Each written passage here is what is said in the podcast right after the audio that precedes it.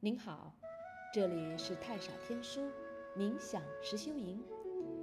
今天为您分享一首禅诗，出自宋朝无门会开禅师《无门关》，被无数人所钟爱，朗朗上口，反复吟诵。全诗只有四句，但细细品味儿，一个闲字说尽。人生苦恼之根源。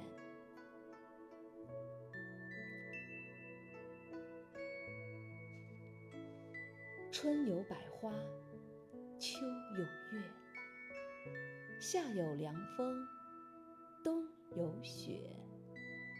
莫将闲事挂心头，便是人间好时节。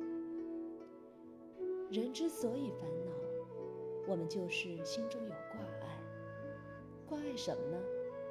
心中有儿女的时候，就会被儿女所牵挂；心中有事业的时候，就会被事业所牵挂；心中有感情的时候，就会被感情所牵挂。这话对吗？不全对。其实。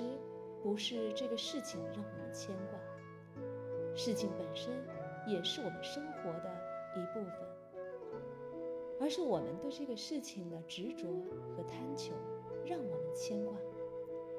慧开禅师一个“闲”字，囊括所有这些执着和贪求，放下心中的牵挂和执求，用心的活在当下，面对。一件件的人和事，而不是对结果有所执着和期待，正是因上努力，果上随缘的写照。心自然会变得开阔、清明，眼自然会变得柔和、淡定。